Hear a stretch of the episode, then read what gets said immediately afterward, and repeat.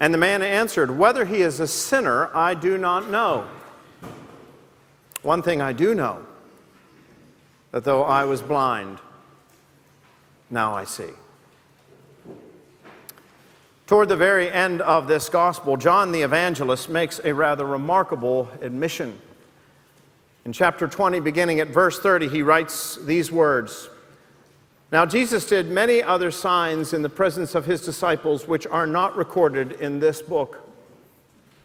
But these are written so that you may know that Jesus is the Christ, the Son of God, and that by believing you may have life in his name. This is John's way of reminding us that he is writing this gospel with a specific goal or purpose in mind. In other words, he has not undertaken to write an exhaustive or comprehensive history of Jesus' entire life and ministry, a record of everything that Jesus ever said or did. In fact, John admits that Jesus did so many extraordinary things during the course of his earthly ministry that if they were all to be written down, he said the world would not be able to contain the volumes. No, he's clear. He is writing this gospel with a particular goal in view. And that goal is that you and I should come to know Jesus Christ. And when John says know Jesus Christ, he doesn't mean to simply know about Jesus. He means to know him personally. And as a consequence, to have eternal life in his name. Now, when you stop and think about it, there's nothing particularly revolutionary in that. All good authors write with a purpose or a goal in mind.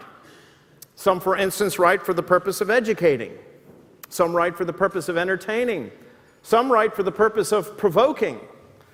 Some, particularly those in academia, often write for the purpose of gaining a position or tenure. It's a case of publish or perish. But the point is, whatever the goal, whatever the purpose, every good author understands that he or she must be selective in terms of their material.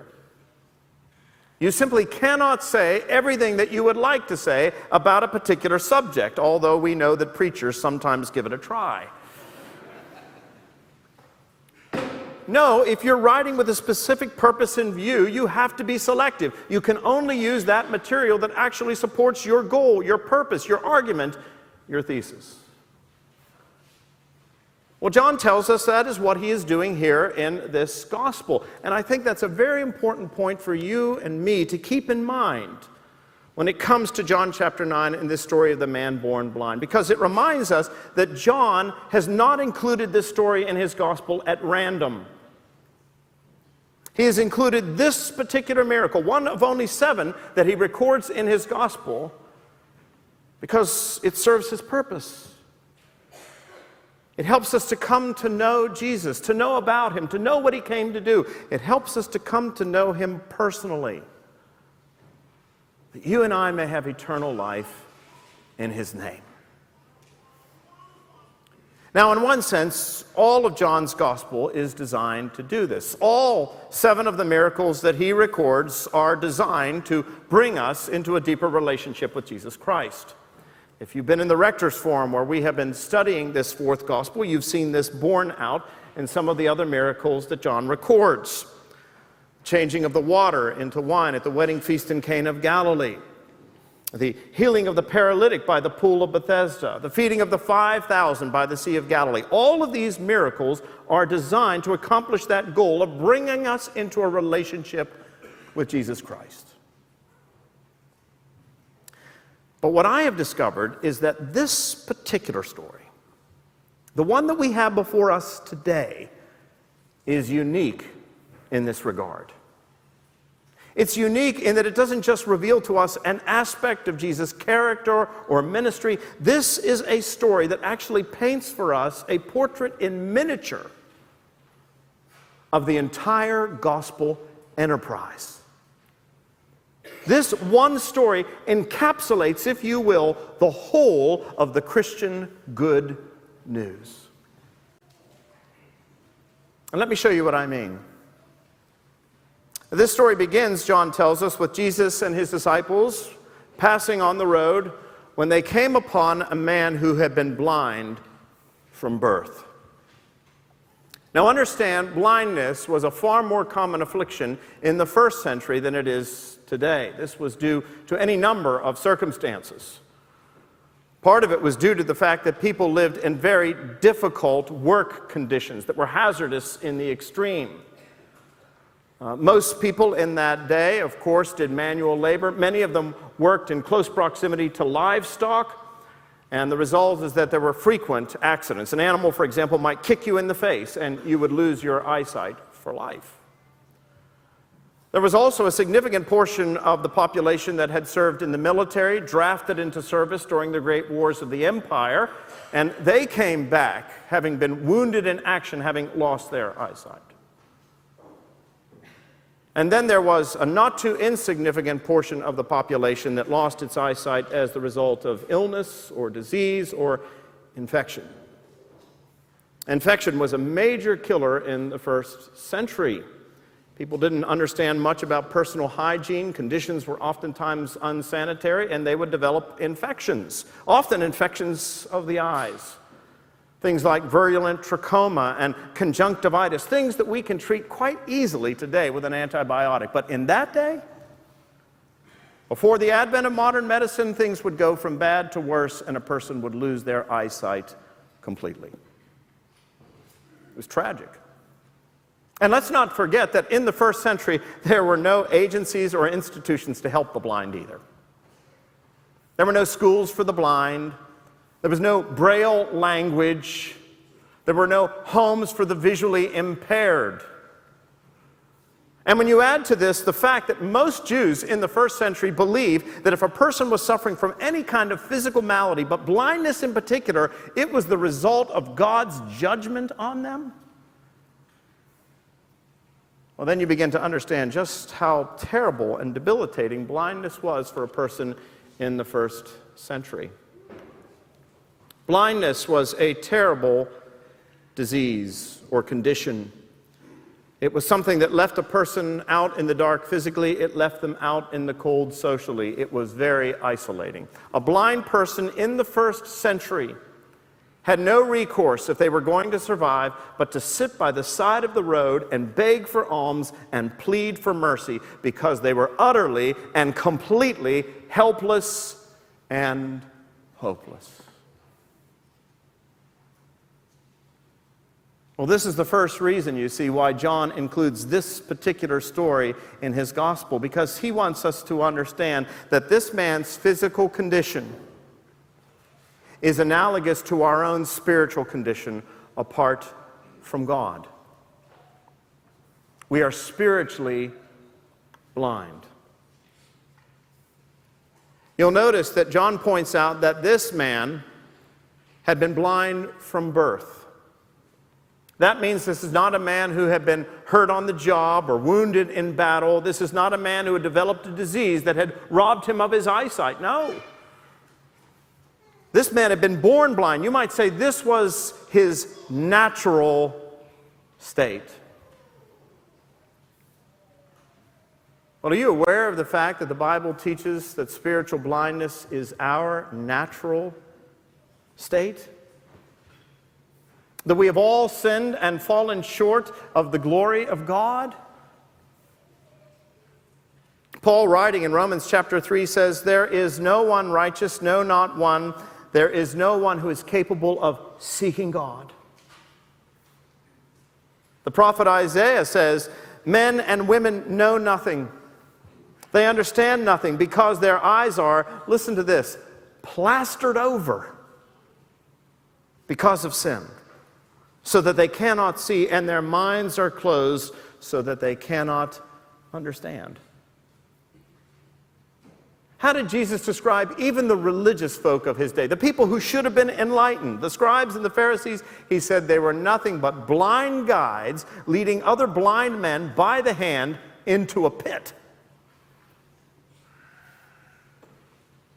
My friends, do you understand? This is the unanimous witness of Holy Scripture that you and I, because of the sin in our lives, are spiritually blinded to the things that matter most. And this is not a, a condition that has developed over the course of time. No, like this man in John chapter 9, it is our natural state. David in Psalm 51 says, Before I was born in my mother's womb, I was a sinner. That's his way of saying that we are all OS positive, original sin positive. And the result is that we are like blind men and women. We are groping around in the dark, desperately trying to find God, trying to find our way home, but we cannot do it. We cannot come to know Him personally. Reminds me of that parable that came out of India. I'm sure you've heard it about the five blind men who've heard about this exotic animal called the elephant. And they want to discover what the elephant is like, but they can only do it by mere touch. So the first blind man comes along and he touches the elephant's trunk, and he becomes convinced that the elephant is like a great snake. The second blind man touches the elephant's ear, and he becomes convinced that the elephant is like a great fan. Third man touches the elephant's leg, and he becomes convinced that the animal is like a great column on a building. Fourth blind man touches the elephant's side, and he's convinced that the elephant is like a great immovable wall. And the last blind man, the fifth one, touches the elephant's tail. And he comes away with the impression that the elephant is like a long, leathery rope. The point being, of course, is that no one comes away with an accurate picture of what the elephant is really like, do they? They only come away with a partial, fragmented picture, and it's one that is based upon their own subjective experience. Well, the scripture teaches that that is exactly the way it is with you and me. We are like the Cyclops after he's been blinded by Odysseus. We are just out there, sort of groping around, desperately trying to find our way. But the only thing we come to is a fragmented picture of God, and one that is based upon our subjective experience, one that is inaccurate at best. Let me ask you a question this morning Does that describe your life? Do you ever feel as though you are out there in the world, sort of groping around, trying to find peace, trying to find satisfaction, trying to find home, but you, you cannot do it? You may be groping around in the New Age movement, you may be groping around in Eastern mysticism, you may be groping around in the drug culture, but whatever it is, there is something that is missing in your life. You may be highly successful in the eyes of the world, a string of degrees behind your name. You may have a big bank account. You may have a beautiful family. But the question is this Is there a disquietude within your heart? You still feel as that there's something missing. How did U2 put it? You still haven't found what you're looking for.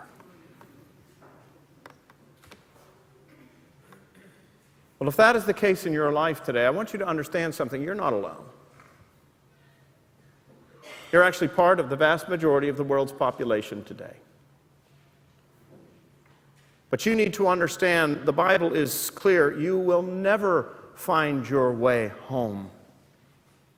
You will never find your way back to God because of the sin in your life. You are spiritually blind. And your only hope, my only hope, is that someone will come and do for us what was done for this man in John chapter 9. And that is the second reason why John records this particular story in his gospel. It's because this story reveals to us that there's only one who can do it. Only Jesus Christ can restore our blinded sight and he is willing to do it at great personal cost to himself. I think this is one of the tenderest scenes anywhere in the gospel, the way that Jesus deals with this man. I said earlier that most Jews in the first century believed that if a person was suffering from any kind of physical malady, but blindness particularly, it was because they were under the judgment of God. The belief was if you were suffering, it was because someone, either you or someone close to you, had done something terrible. You'll notice that is exactly what the disciples thought. And verse 2, they came upon this man, and the first thing they say to Jesus is this Rabbi, who sinned, this man or his parents, that he was born blind? The assumption was somebody, somewhere, did something really bad.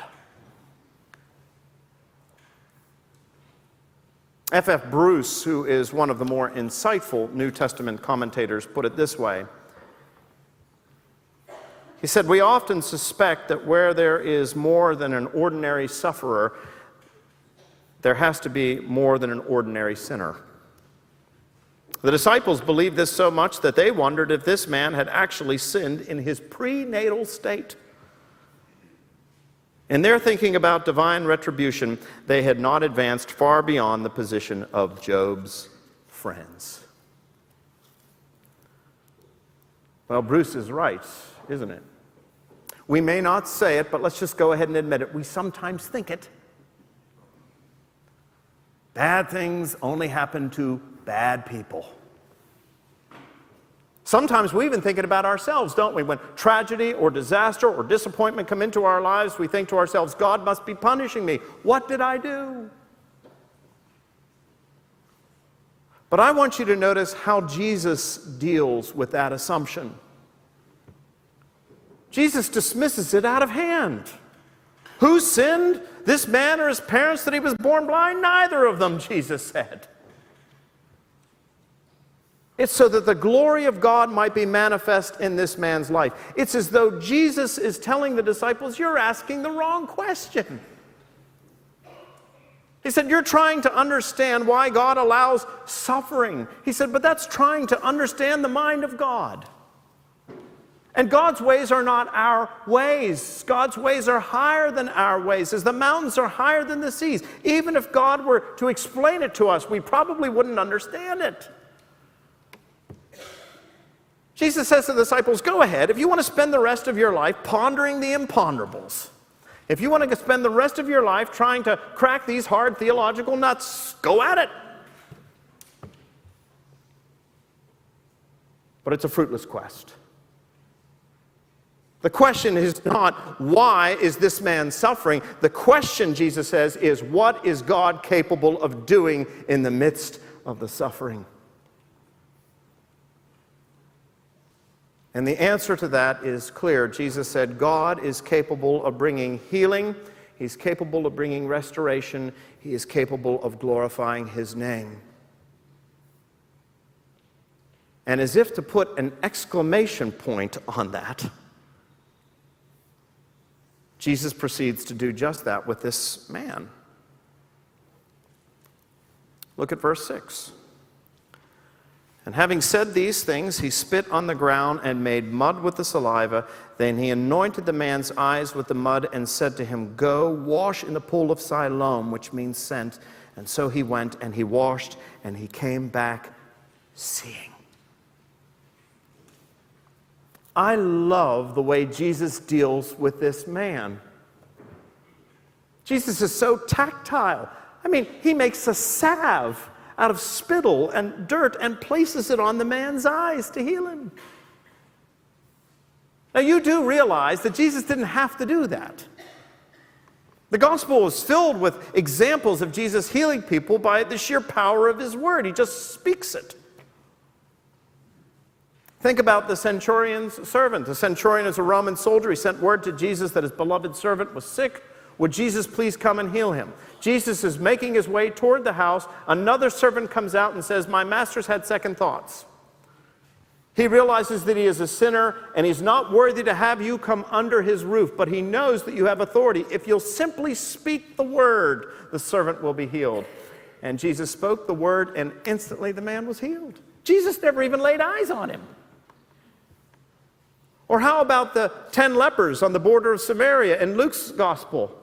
They cried out to Jesus for mercy. He simply told them to go and present themselves to the priest. And while they were traveling, all 10 of them were cleansed. Jesus never even touched them. But he touched this man. Why did he do that? Well, it's obvious. It's because this man was blind. This man couldn't see. Jesus wanted him to at least feel his presence. Do you know what that means? It means that at the very least, Jesus Christ is prepared to meet us as individuals. He is prepared to meet us where we are as we are. He knows we're all sinners. He knows we're all blinded. He knows we've all wandered far from God.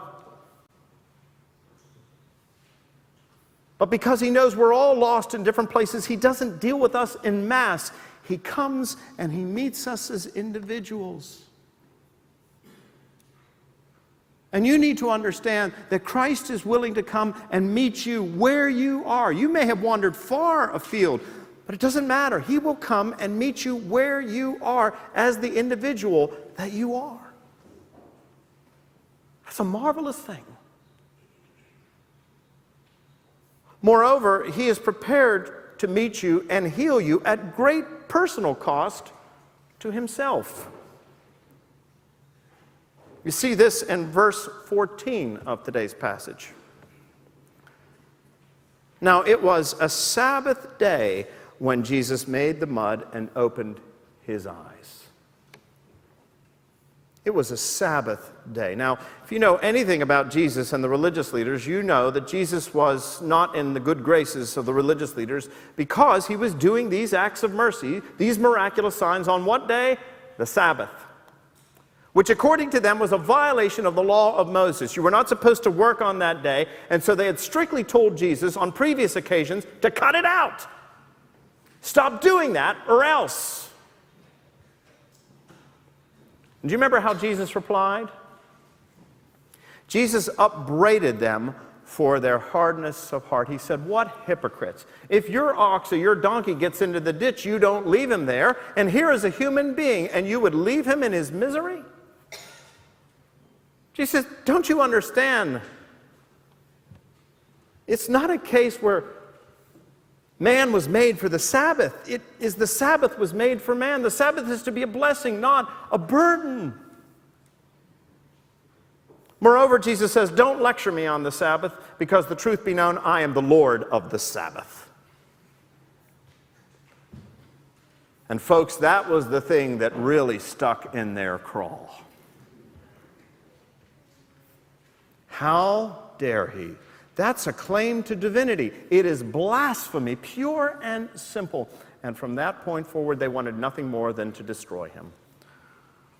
Four chapters earlier, four chapters, which would have been a significant amount of time in John's narrative, four chapters earlier, we read these words and this is why the Jews were seeking all the more to kill him, because not only was he breaking the Sabbath, but he was even calling God his own Father, making himself equal with God.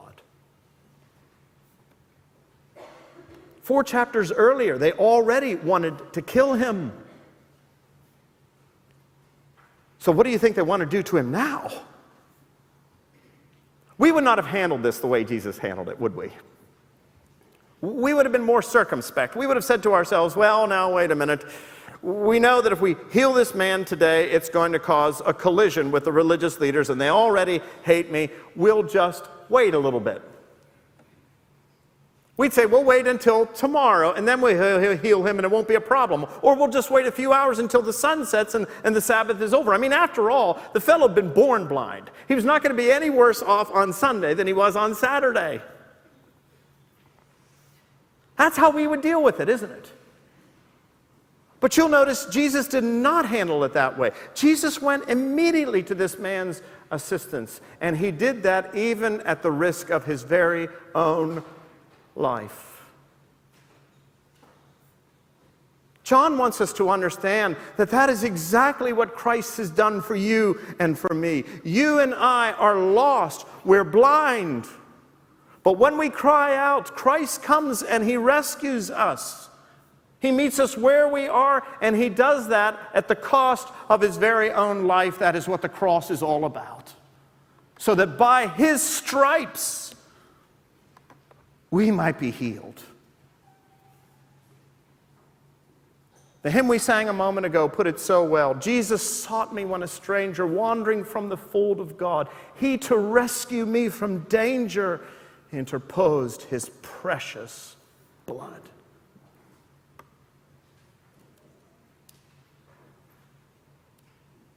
And that brings us then to the third reason why John records this particular story in his gospel. It's because, yes, it gives us a picture of our own spiritual condition, spiritual blindness, lost in sin and nature's night. It reminds us that there's only one who can deliver us and open our eyes, and that's Jesus Christ, and he'll do so at great personal cost to himself. But John also wants us to have a picture of what a life touched by Christ's healing and saving power looks like. You know, if you think about it, this story is a sad commentary on the religious leaders of Jesus' day, isn't it? I mean, a great miracle had been done in their midst. This is a man, you understand, who had never seen a sunrise. He'd never seen a sunset. You couldn't talk to him about color because he didn't even know what color was. This was a man who'd never seen the face of his mother,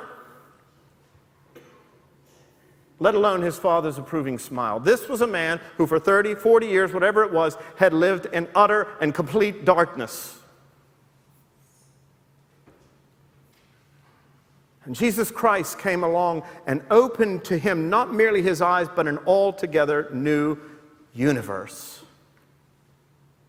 And if anybody should have rejoiced at that, it should have been the religious leaders. They should have given glory to God. But John says no.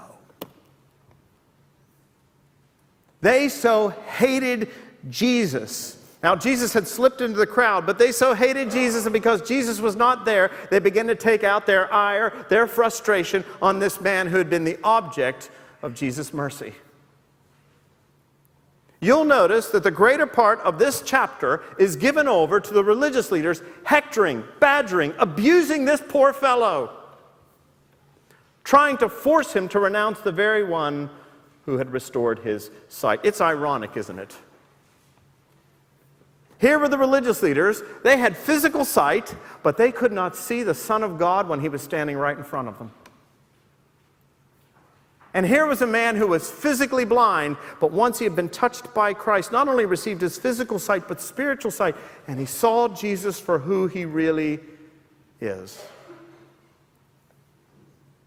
It's a beautiful progression we're told that when the man was first asked who it was that had healed him, he answered, verse 11, The man called Jesus made mud and anointed my eyes and said, Go to Siloam and wash.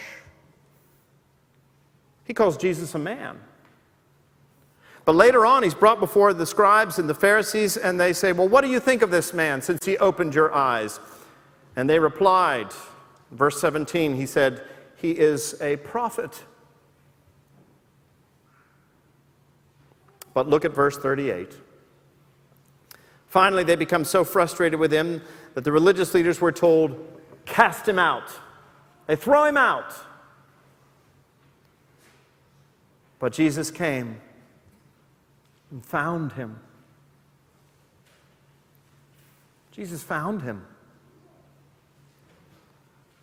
And Jesus said, Do you believe in the Son of Man?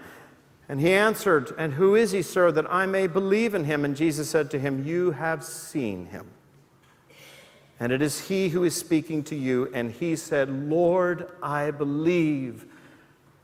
And he worshiped him. Come to realize when he looked into Jesus that he was no mere man, he was no mere prophet, he was the Lord, and he gave his life over to worship. you will notice that John gives an entire chapter of his gospel to this blind man. And yet we're never told his name. Elsewhere, we're told the name of a blind man, blind Bartimaeus, but this man's name is never given to us. Why do you suppose that is? Because John wants us to understand, this is why he records this particular story, that while this is a real man, He's not just a man, he is every man and every woman who has ever been touched by the saving and healing power of Jesus Christ the Lord. And so the question before us this morning is this Can you relate to this man? As you look back over the years of your life, does this story sound familiar to you? Can you say, Yes, that's me? That, that's my story. Because, folks, if you cannot do this, then I say this to you in all tenderness and all love. If you cannot say that, you are still spiritually blind. You are still groping around in the darkness looking for something. But the good news is that you can cry out to Jesus Christ today. You can cry out to Him for mercy. And the promise is that He will meet you where you are, as you are. He will open your eyes that you may see Him for who He really is no mere man, no mere prophet, but the Lord of glory. And you can have eternal life in His name. For you see, that's what the gospel's all about. It's about amazing grace. How sweet the sound that saved a wretch like me. I once was lost, but now I'm found. I was blind, but now I see. Amen.